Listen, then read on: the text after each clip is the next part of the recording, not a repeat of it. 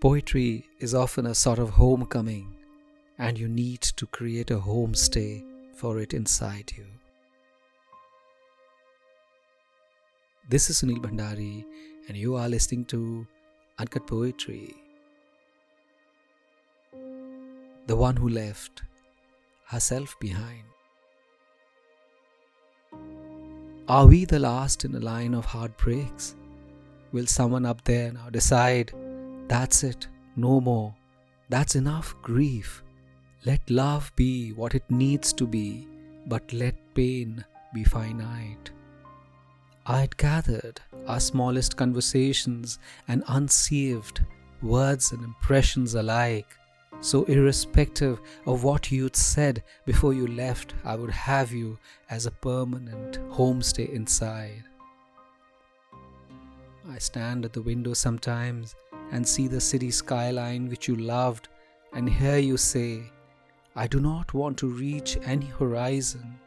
You are here, and that's like I own what I see. I miss the strange things you brought into my life your upturned nose, the unrequited giggle, how you ended your poems mid sentence, how you ended us midway. You let me be me, but still held me in the middle of your life. I still remember the way you said, I first fell in love with me before I knew I was ready for you. Now I know you as an alchemist, and though everything lies broken inside our brokenness, I glowed for you. And however much I try to extricate myself from us, I'm too conjoined to your memory to be salvaged at all. My love, my darling of inexplicable things, I think I miss you more than I loved you. My love, my darling of inexplicable things, I think I miss you more than I loved you.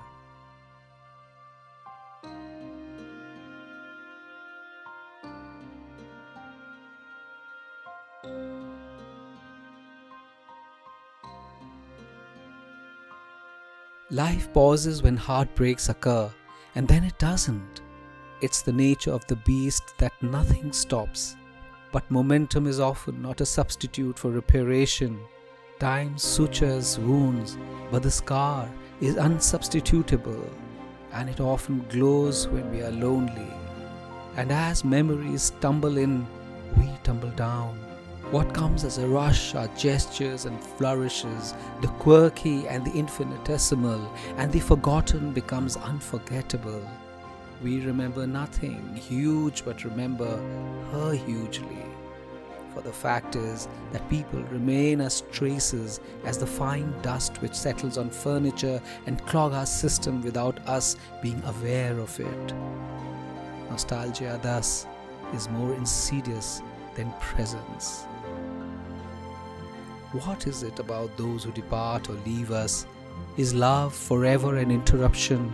Is its value always attached to departures and heartbreak? Is it the universe's way of redeeming our lives but also punishing us for our non attention when it might be needed the most? Is love's exposition as we see it in our peripheral vision the one true measure of its bounty? The tiny, unasked for gestures, the tea, the pat, the hug, the laugh, the light which comes from silence, the comfort which comes from presence. We are engulfed in the generosity of people who we unrelentingly take for granted and whose grace tragically lies unrequited till it is just too late. No wonder nostalgia is finally tragedy couched in a wistful smile.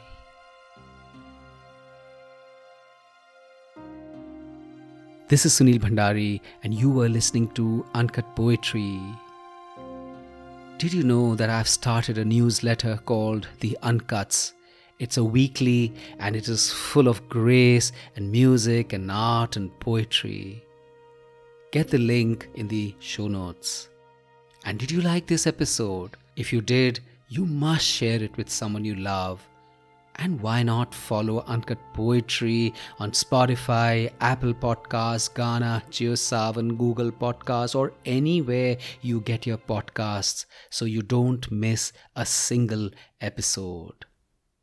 See you next week.